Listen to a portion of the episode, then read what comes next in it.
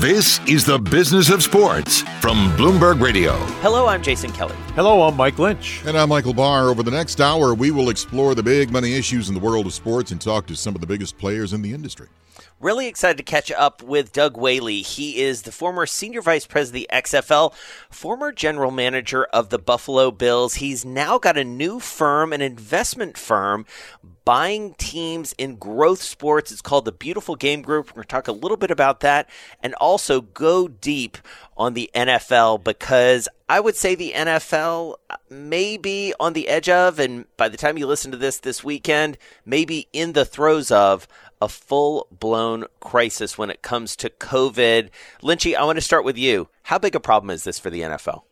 Well, it's a it, it's a serious problem because we've already had to uh, postpone a game between Tennessee and Pittsburgh, and now Tennessee is allegedly holding practices outside of their facility, and that's going to just raise the wrath of uh, Roger Goodell. He may discipline them more, and it also opens up the possibility for this thing to be spread. Uh, New England Patriots, I live up here in Boston. Uh, lost Cam Newton for the game against Kansas City. Stephon Gilmore, the reigning NFL Defensive Player of the Year, uh, was tested positive on Monday or Tuesday of this week. And I'm told that the National Football League looked at the security video inside the Patriots facility. They looked at their uh, cafeteria. They looked at their meeting rooms. They looked at every single aspect to try to find if they violated the NFL's strict protocols. And it was determined that the Patriots were compliant and there was social distancing and nobody violated anything. And Stephon Gilmore still came down with COVID 19. So, Barr, I mean, how much do you worry about? I mean, I feel like we're in a time machine back to the Miami Marlins and the beginning of the Major League Baseball season when you had one team in that case. It spread to a few more teams now in the NFL, kind of jeopardizing the whole thing for everyone potentially if they don't manage to get it under control because this is an interconnected ecosystem.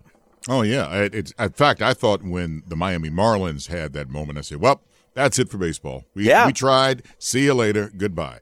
But they kept going, and now you're talking about the king of the four major food groups in sports the NFL, and with Stephon Gilmore and Cam Newton, uh, players on the Titans, and then they're all going through this with with COVID.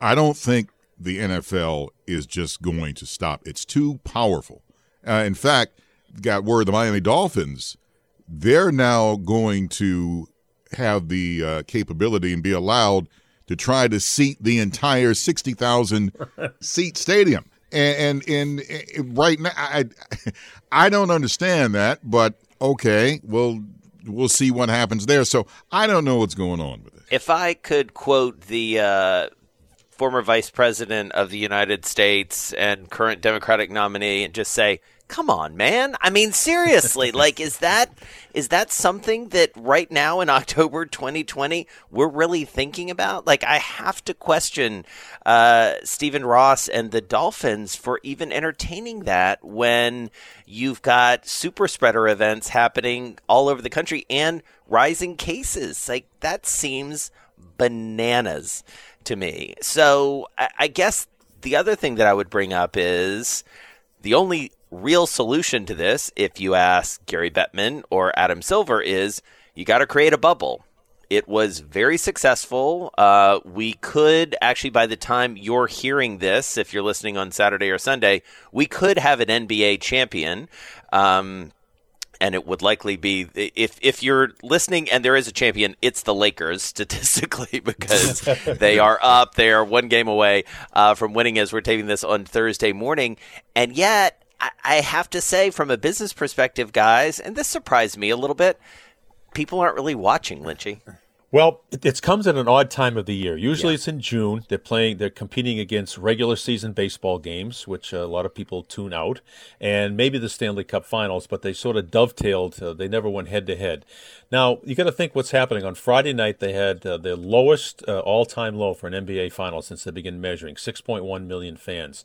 But that was the night. Remember, that President Trump was transported from the White House to Walter Reed Army Hospital, and it was kind of like on cable news. You were kind of glued to that all night long long. Sunday night, uh, they had to go against Sunday night football, which is tough, and then the president with COVID earlier in the week. So there's been a lot of other distractions and reasons not to watch the NBA Finals. I mean, as a basketball fan, I love LeBron James, uh, Anthony Davis in his first NBA Finals, and I think the Miami Heat is a compelling story. If this was in June, I think the numbers would be far different than they are right now. Well, I will say, and I'm not just saying this because you are a host of this show, Lynchy, but I have to think maybe if it was Lakers Celtics, the ratings Yeah. might be a little bit better. I mean, just for the history, because Boston, you know, hits, and you know this better than anyone. From a population perspective, like hits well above its weight as a media market, and in terms of, I mean, it's truly one of the most compelling franchises in the history of the NBA. And again, I'm not just saying that because I'm talking to you, um, but I, I do think that that would there would have been a lot. It, it would have felt weightier, don't you think? Yeah, well, of course, then you'd, you'd have Magic Johnson, you'd have Larry Bird in, Right. you'd have comparisons to Wilt Chamberlain and Bill Russell, and you go all the way back to, to 1960. I mean, you know, both these two teams have, it's almost an annual rite of spring, the Celtics Yes. Lakers. And uh, in this very strange year, uh, I think that what you could fill a lot of the dead time with, uh, you know, the way we were, basically. Yes. Yes, exactly, exactly. Barr, have you watched? I have to be honest, no. And Yeah. it's because of what you said right at the beginning when it was Lakers and Heat. It's like, oh, the Lakers are going to win. So and and and you know, okay, the the Heat will get one game and this and that, whatever. But the Lakers uh, are going to get it. Uh, but it, I agree with what Lynchy also said. Uh, one of the games went up against the night that uh, the, the president uh, we, we learned had COVID. So and everybody was like, oh my goodness. Uh, but I, I I remember back in 70, 71 when the NBA game of the week was on ABC. It was always Los Angeles Lakers against the Boston Celtics. Yeah. And that's a reason why, because it's a great ratings grabber. Yep. Yep. So, I mean, it'll be interesting to see where it all nets out. I mean, and then, of course, from a business perspective, the next thing the NBA has to worry about is doing a draft and getting a plan for the next season. And the Miami Dolphins notwithstanding, there are some big questions about fans in the seats. And there is a difference between an open air stadium and packing people in to the garden or the Staples Center or wherever we're talking about. So, we'll see where the NBA uh, ends up, but it is weird, to your point, Lynchy, to be talking about, to even d- discussing the fact that, like, hey, we're going to crown an NBA champion in mid October. but listen, nothing is uh, what it seems to be in this world. All right, let's get to this week's interview. It's with Doug Whaley, Chief Operating Officer and Managing Partner of the Beautiful Game Group. We find him in his hometown of Pittsburgh. First of all, Doug, how are you? What's life like there for you? It's an exciting but certainly uncertain time in the world of sports. Life is, uh, as they say, everybody's adjusting to a new normal. But uh, my family and everyone I know is, is healthy and safe. The thing that uh, we are adjusting to, like is the new normal of of not really being around a lot of people and making sure you, you're diligent and, and being as safe as possible to help uh, stamp down this the spread of this virus. But uh, we're taking it day by day.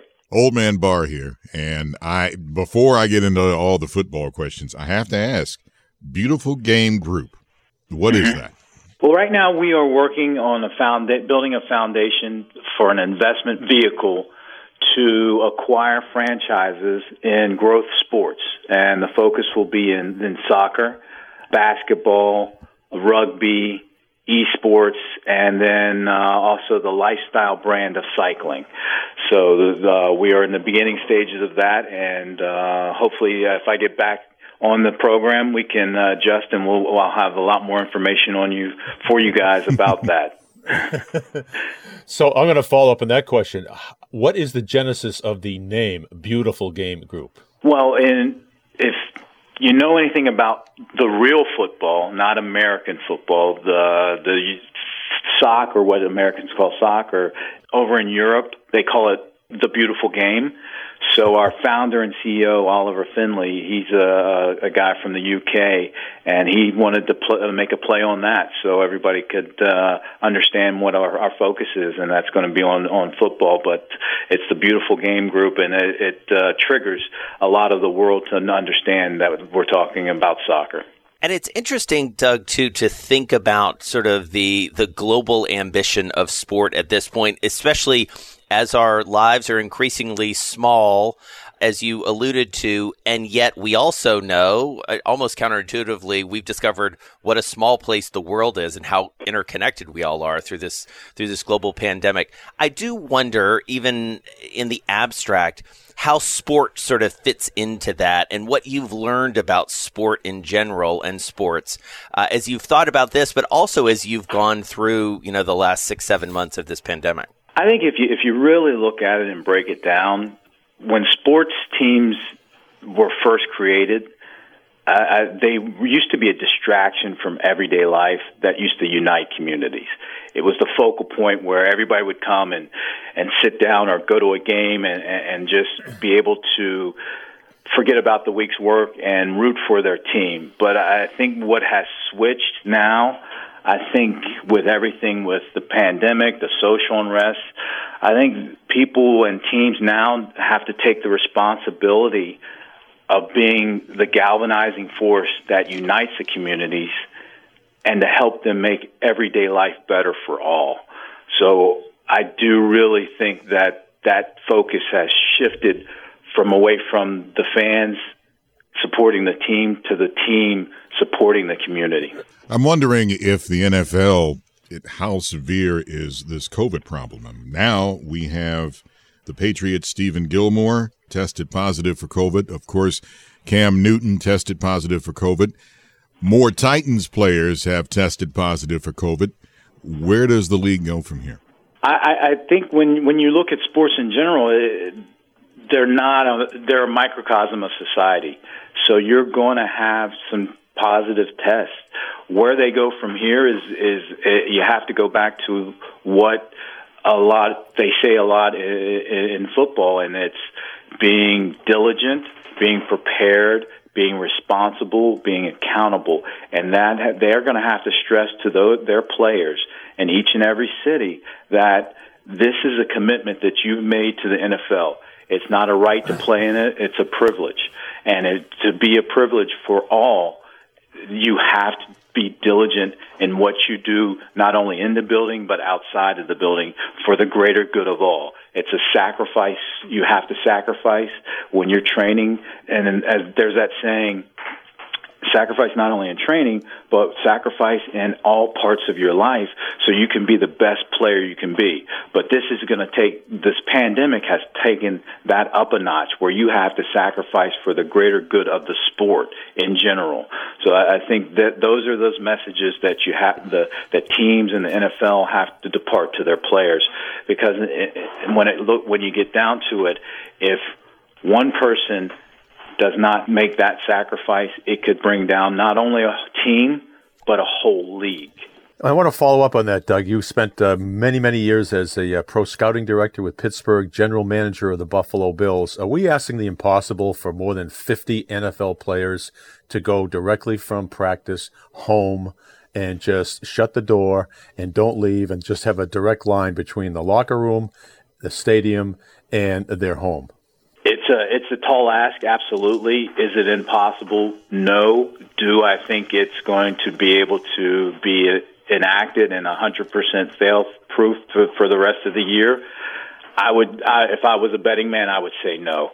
That's difficult because look at society as a whole. I mean, you, you get fatigue, you get COVID burnout, and then you add to the fact that these guys are under a lot of stress and a lot of pressure to be able to perform every single day. They're going to need a release.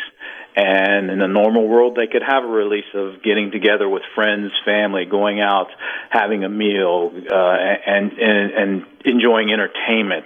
Now you reduce those abilities to uh, get away from the daily grind of the NFL, and, and trust me, that is a daily grind.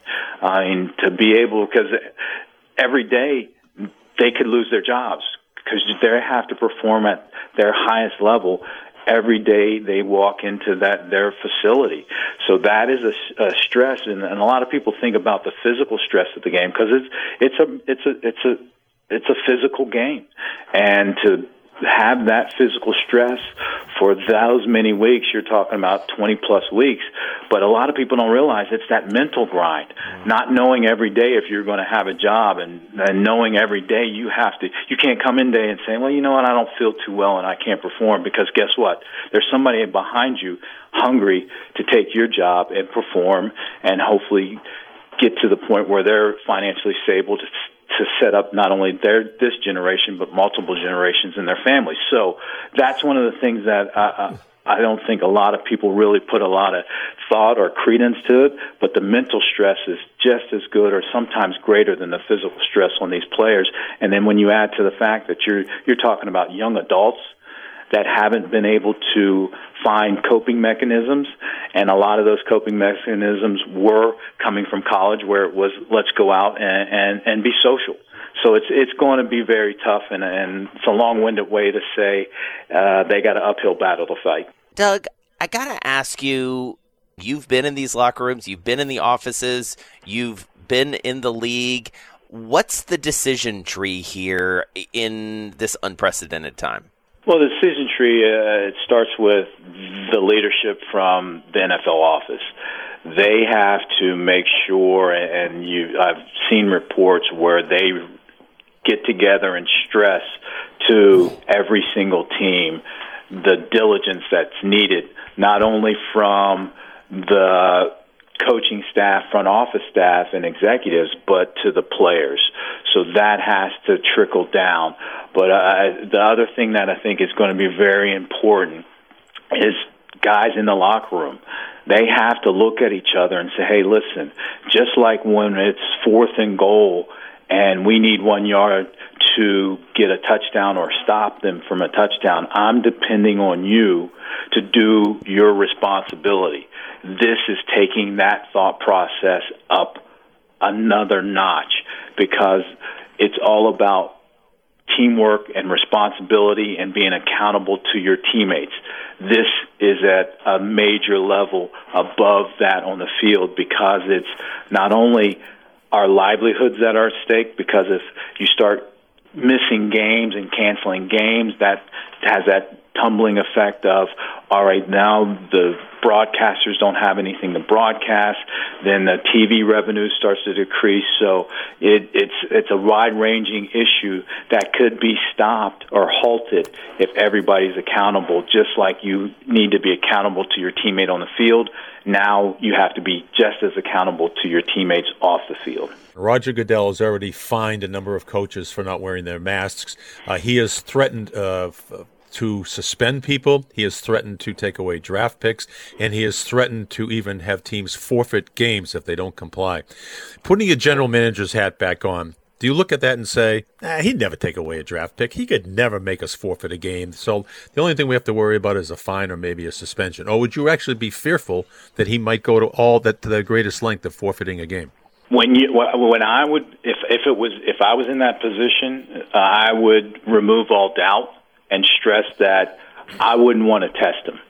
I don't want. We don't want to say he won't do this or won't do that. To make sure he wouldn't make us forfeit a game, let's put our mask on because we don't want to test that boundary and all of a sudden we're we're we're ten and six we end the season. But guess what? He says you're going to forfeit one of those games. Now we're nine and seven, and we missed the playoff. The ramifications are too great for you to put it in the hands of someone else. And as I, and as I said before, I would stress let's remove all doubt. You know, never mind about COVID 19. I, I want to talk about the game itself. And you touched off in it before we went into the break. And, and I want to go to a quote you said on a radio interview you said that it's a violent game that I personally don't think humans are supposed to play. And I get on myself as a fan way back in the day because I was rooting for the, ooh, he got hit. You know, you see someone go up the middle and, I mean, they get creamed. And I did not think at the time, and we didn't learn about concussions and the physical toll that it takes on the body of the player. Can you comment more on that? Yeah, I'll comment. First of all, the the quote was, "It's a violent game, and human beings weren't built to play the game." I never said supposed to. So, and it was in reference to injuries. Injuries will always be part of the game, and because it's such a violent game, there is no way to be able to take those out of the game. So, and I know I got it was obviously that's what the quote that everybody hangs their hat on, and, and I was obviously on the national media spotlight for a while. But if you if you take the whole context of the conversation, it was about Sammy Watkins, and he's a talented receiver, but has had injuries throughout his career. And my point was, and they were saying, is he injury prone? And I prefaced it and by saying, with this game being so violent in the human body, it's not, it can't stand up for to the, that amount of collisions and not be susceptible to injuries. Now, the NFL has done a lot of improvements for the safety of the game. Equipment has improved, and, and I think we are going into that direction. And I like the way the direction. And believe you me, football is my true love and passion. I wouldn't be where I am today in this world without football and what has provided me not only educationally, uh, memory wise, and professionally. So no way in circum, no way was I ever saying football shouldn't be played. I'm saying that it, we have to recognize it's a violent game. The NFL has recognized it because of the safety measures they put in place, but you will never be able to take injuries out of the game. Where it goes from here, I think just like everything in this world, there's going to be advancement, especially in, in, in the technology of all the equipment when you look at the helmets. And then in the acknowledgement of safer play tackling taking targeting out of it. So i think we're going in a very positive direction to limit and injuries but you will never be able to eliminate them take me through take us through this summer. We were in the midst of a global pandemic and then we enter into what I think we would all agree is a long, long overdue reckoning on racial inequality and social injustice. Sports in many way, came to the fore. The professional, the, the National Football League obviously was not playing at that moment, but the NBA was getting ready to play. And we've seen a lot of manifestations of player empowerment, I think, during this era. What do you make of it from where you sit and knowing the world of sports as much as you do? I think, first of all, the fact that this is a topic of conversation globally, not just in, in America, means that the needle has moved to awareness. I mean, being able to make the general public that, especially the general public that's never been affected by something like racial injustice, realize that their non-action is part of the problem. I think is is, is a great step forward. Uh, the next step will be implementing actions, and that's where I think players has real have realized that they have a powerful voice, and at some times and many times, and I think now a more powerful voice than they've ever had in in years past because of the advent of social media and the advent of knowing that they can create their brand. Back in the day, it was always the brand of the team, and let's be about the team, the Steelers, the Cowboys, New England. Let me promote that brand. Now it has shifted to say the brand is the player and they can promote their brand and you know back in the day when I was grow up growing up that slogan that excuse me that players should be role models I'm very excited to see that players today are realizing that they can be role models and they're accepting that challenge. They're accepting that they are in a position to influence this world and future generations to strive to do better. So I think there's nothing but positive for them being able to realize that they can not only swing the needle, but move people in directions that make this world a better place. So when it comes to personnel Doug, you know, one of the things that we will look back on on this era about inevitably uh, is the saga of Colin Kaepernick and and what that meant to the league in 2016, what it means in 2020, and how it has changed football from the way that pro teams are managed, uh, what the players consider their own roles. Uh, having been in it uh, during that time, I do wonder what you make of that and, and what the legacy of Colin Kaepernick is going to be. Well, I mean, I think when it's all said and done, um, it may get to the level of not surpass, but in the same conversation as Muhammad Ali. Because when this, when when you think about it, and, and I'll ask everybody to, that hears this to to think and ask this question to yourself: What is it in your life, besides your family, that you would stand for that would cost you your career? Think about that. Ask yourself that. So for for the way I look at it, for a person to be that selfless, to give up what he loves the most, besides his family, his ability to do what he's done for so much of his life for a cause that doesn't benefit him, I think that's where the focus should be. Because that is something that's bigger than football. And it's what life is all about. And I think it's, it's a, something that shows the younger generations that to be selfless is better to be than be selfish. To be selfless is better than to be an entertainer. To be selfless is better than to be a sports star. It's about, and that to me is about true leadership and true ability to see past just self gratification.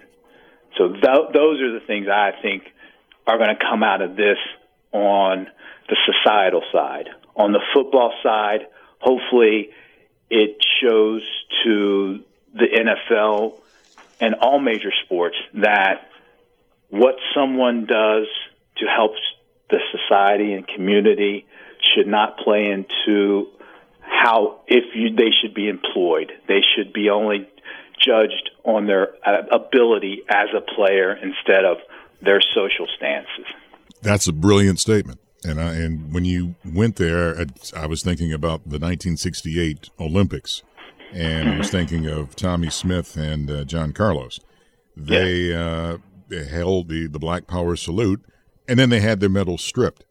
Uh, mm-hmm. and and I thought at that time you know, it was. Let me put it this way: I thought we passed that time, and I'm not so sure now. I, I have to agree with you, and I don't know if you guys are, are, are music fans, but if you think about it, the song "What's Going On." Yes, Marvin uh, Gaye. I mean, yes. yeah, Marvin Gaye. What's going on? 1963, Sam Cooke. A change is going to come. Marvin Gaye's "What's Going On" was 71.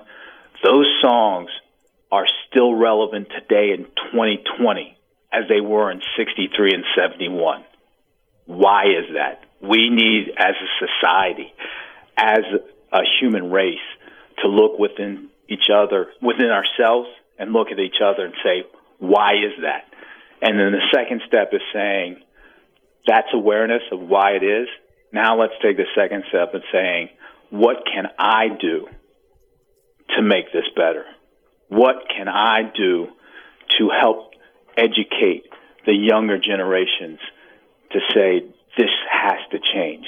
And and I feel that listening to the younger generations and, and the people that are are are front line of these protests, I, that's one of the things that I, I, I feel strongly that it's moving in that direction because these young people are noticing, like the young athletes, they have a voice and they can help institute change.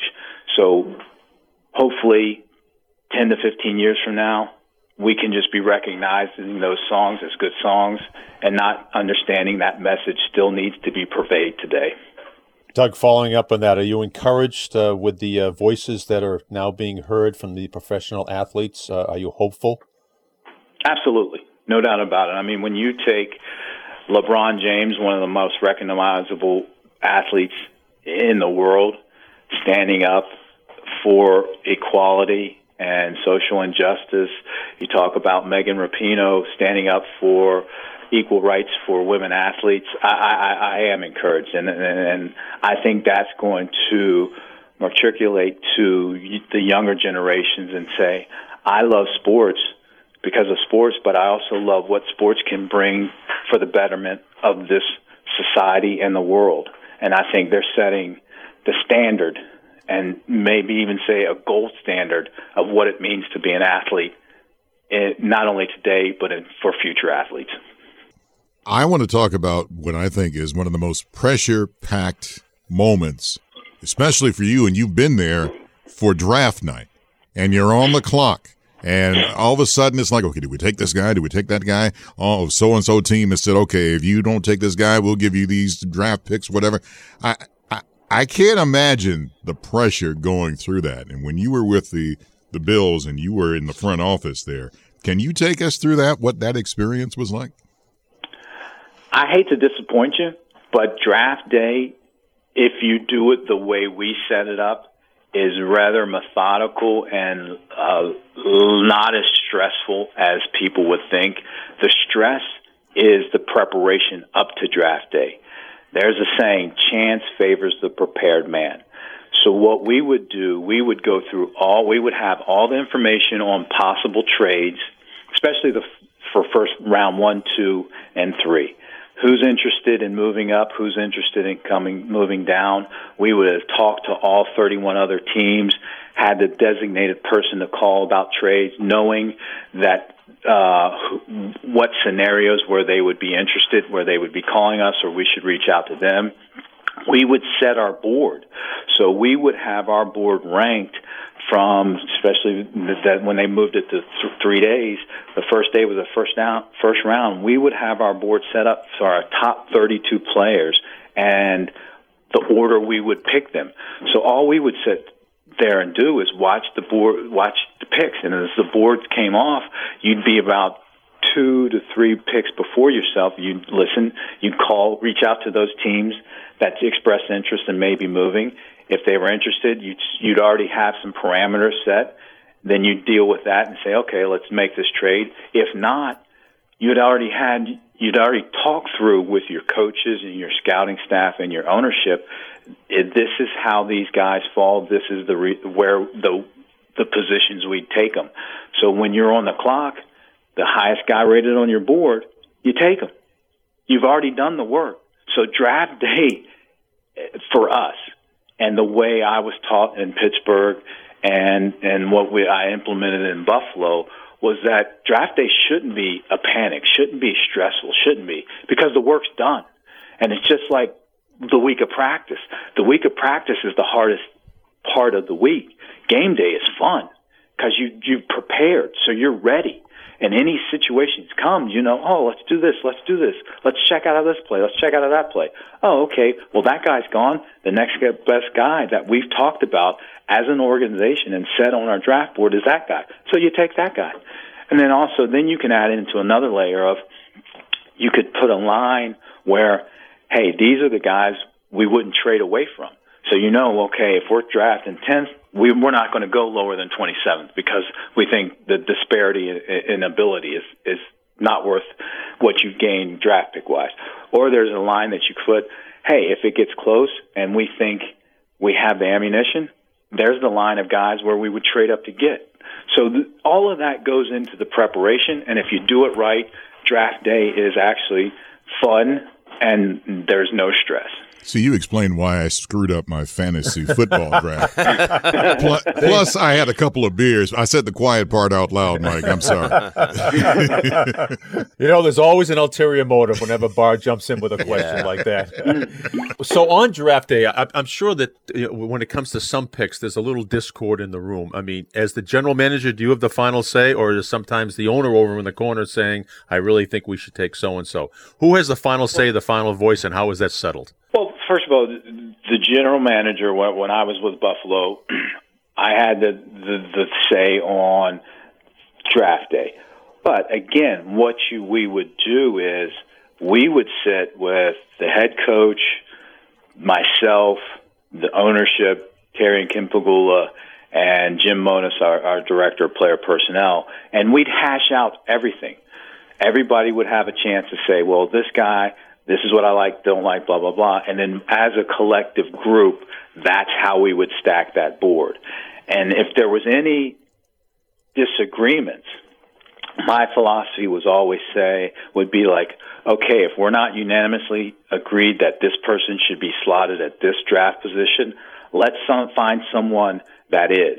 Because what you want to do is to make sure when you're in drafting that when you walk out of that draft room, you have internal debate but external unity. And then also you want to know when you pick a person and draft capital is so precious that everybody not only in the decision making hierarchy but in the whole facility understands this is our guy and this is a guy that everybody feels comfortable with. So we always try to set it up that there isn't any disagreement. And if there is, let's find someone that there's total agreement on.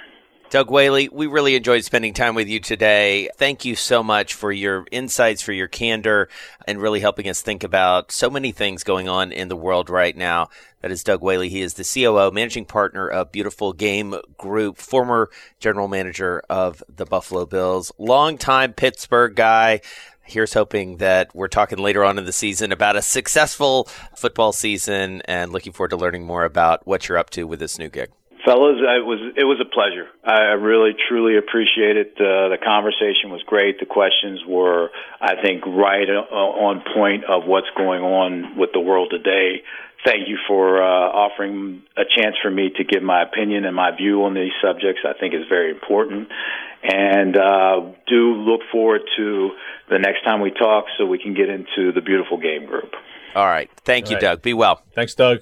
So, guys, really interesting conversation, wide ranging to say the least. Uh, eager to see what he does next.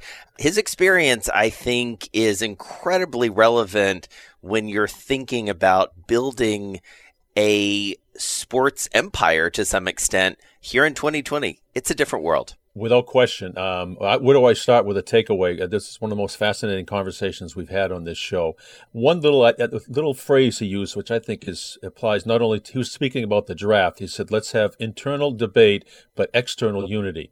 I think that applies not only to the NFL draft. I think it applies to any team, any company, any business, or any family. Uh, it's a great saying, a great phrase, and that's going to stick with me. Barr, what'd you think? I had to when he asked that question, what would I do that would cost me my career, but it would be selfless? And I, I stopped. I had to, th- I was thinking and, and I had to snap myself back into the interview because it's like, wow, that's a powerful question.